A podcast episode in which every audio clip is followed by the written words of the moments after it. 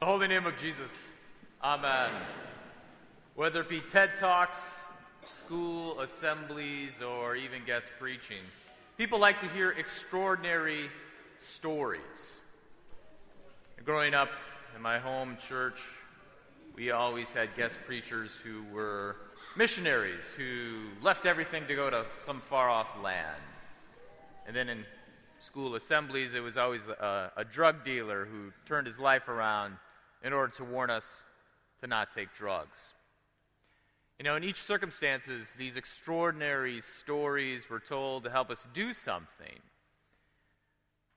And as I reflected upon this, never once in my memory did I ever have like a factory worker show up to school assembly to speak, who talked about just clocking in at 9 a.m. and clocking out at 5 p.m.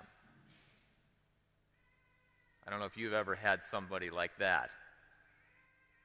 Why, why didn't I have someone like that? Because it was too ordinary. But after reading the gospel and hearing what Jesus teaches, perhaps we should have had that factory worker speak. In today's lesson, Jesus makes the ordinary extraordinary and also the extraordinary ordinary. First, Jesus says that a disciple's job is to not be a stumbling block to the little ones, those new in faith, and to simply forgive family over and over and over again. Seems fairly ordinary compared to what Jesus had to do had the disciples do in Luke chapter 10, where he sent them out to heal the sick, and cast out demons. But now, in Luke 17, even this ordinary work, the disciples, or the apostles, the extraordinary disciples, find this too extraordinary and ask Jesus to increase our faith. But Jesus says, No, you have enough. Jesus says the extraordinary feat of telling a mulberry tree to be uprooted and planted in sea can be as ordinary as anything else when you have faith as a mustard seed.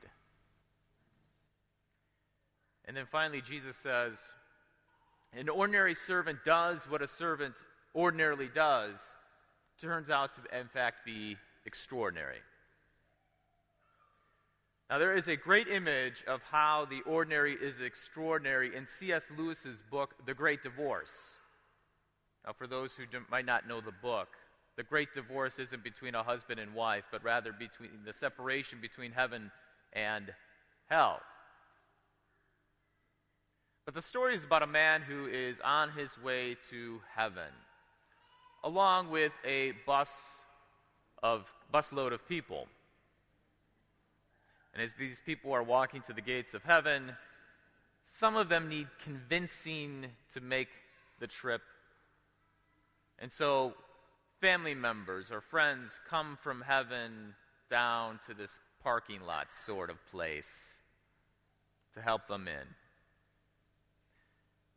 And one of these people is the lady. This lady is extraordinary, for when she walks around, she's attended by a procession of angels.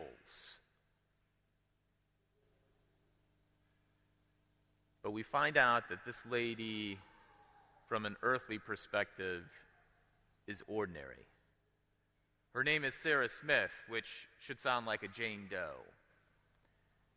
And she was just a simple poor woman of lowly station. She's utterly ordinary. But from God's perspective, she's completely extraordinary because she was an, a servant who did what God gave her to do, nothing more. She was simply a faithful wife.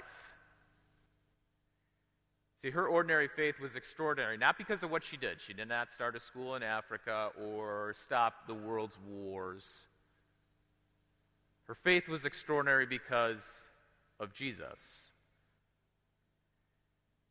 See, when the apostles ask for more faith in the gospel reading, they're thinking in terms of quantity. But Jesus responds, You have enough. And they have enough because they have the faith of Jesus. It's Jesus' faith that is given to them. An ordinary faith that is Jesus' faith is always extraordinary. It's never a stumbling block to the little ones, and it forgives over and over and over again. But most importantly, it does what God has him to do, which is to save the world. This ordinary faith of Jesus's can even uproot a mulberry tree and plant it in the sea. But of course, Jesus doesn't give us faith to uproot trees. Rather, he gives faith to you to do your duty, to live and do what God has you to do. Now, where many people try to find their spot in the extraordinary, Jesus keeps pointing us back to the ordinary. And I've heard it before Pastor, I'm just a salesman. And I'm trying to figure out what I need to do. I probably need to evangelize more. Maybe I need to start a nonprofit organization to feed the poor. I need to do those things in order to be a good and faithful servant rather than just being a salesman. Jesus, of course, I think would respond to that with nonsense. That's nonsense. I, I have you being a salesman. So be a salesman. The same goes for being just a mom or just a grandpa or just a desk clerk. These so called ordinary places in life, when they are saturated with God's presence and His Word, become utterly extraordinary. Not because of what they do, but because of who gave them to you. You see, it is a wonderful thing to be a plumber when God asks you to be one. It is wonderful to be a garbage man when God asks you to be one. Why? Because God is pleased when you do what he gives you to do, no matter how ordinary it is. And there's even more.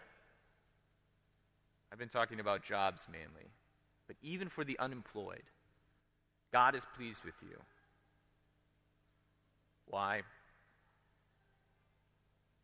God is most pleased with you when you are simply his child.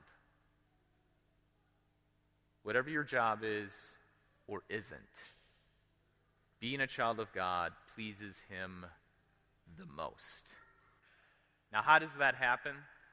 Through Jesus' death and resurrection and the forgiveness of sins.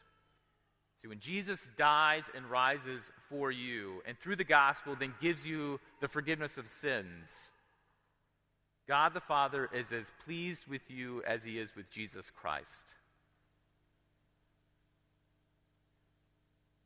In the gospel, the first place that Jesus uh, that God the Father says to Jesus, I'm pleased with you, is at his baptism. This is my beloved Son, with whom I am well pleased. Thus, through the forgiveness of sins and holy baptism, Jesus washes away the insecurity and the lack of confidence you might have in your place in life and gives you his faith and his place of being well pleasing. Giving you his faith, you can rejoice in that spot that he's given to you and actually enact it with great confidence. Now, for all, almost all of us, this means just the ordinary. But even for those who are asked to do extraordinary things, to those people, they seem ordinary because they are simply doing what God has given them to do. So today, be the servant who you are. Rest in the truth that God's given you to be a mother, an insurance salesman, a CEO, a coach, whatever. And with that faith, rejoice that from God's perspective, the ordinary things you do are utterly extraordinary and well pleasing to Him. In the holy name of Jesus, Amen.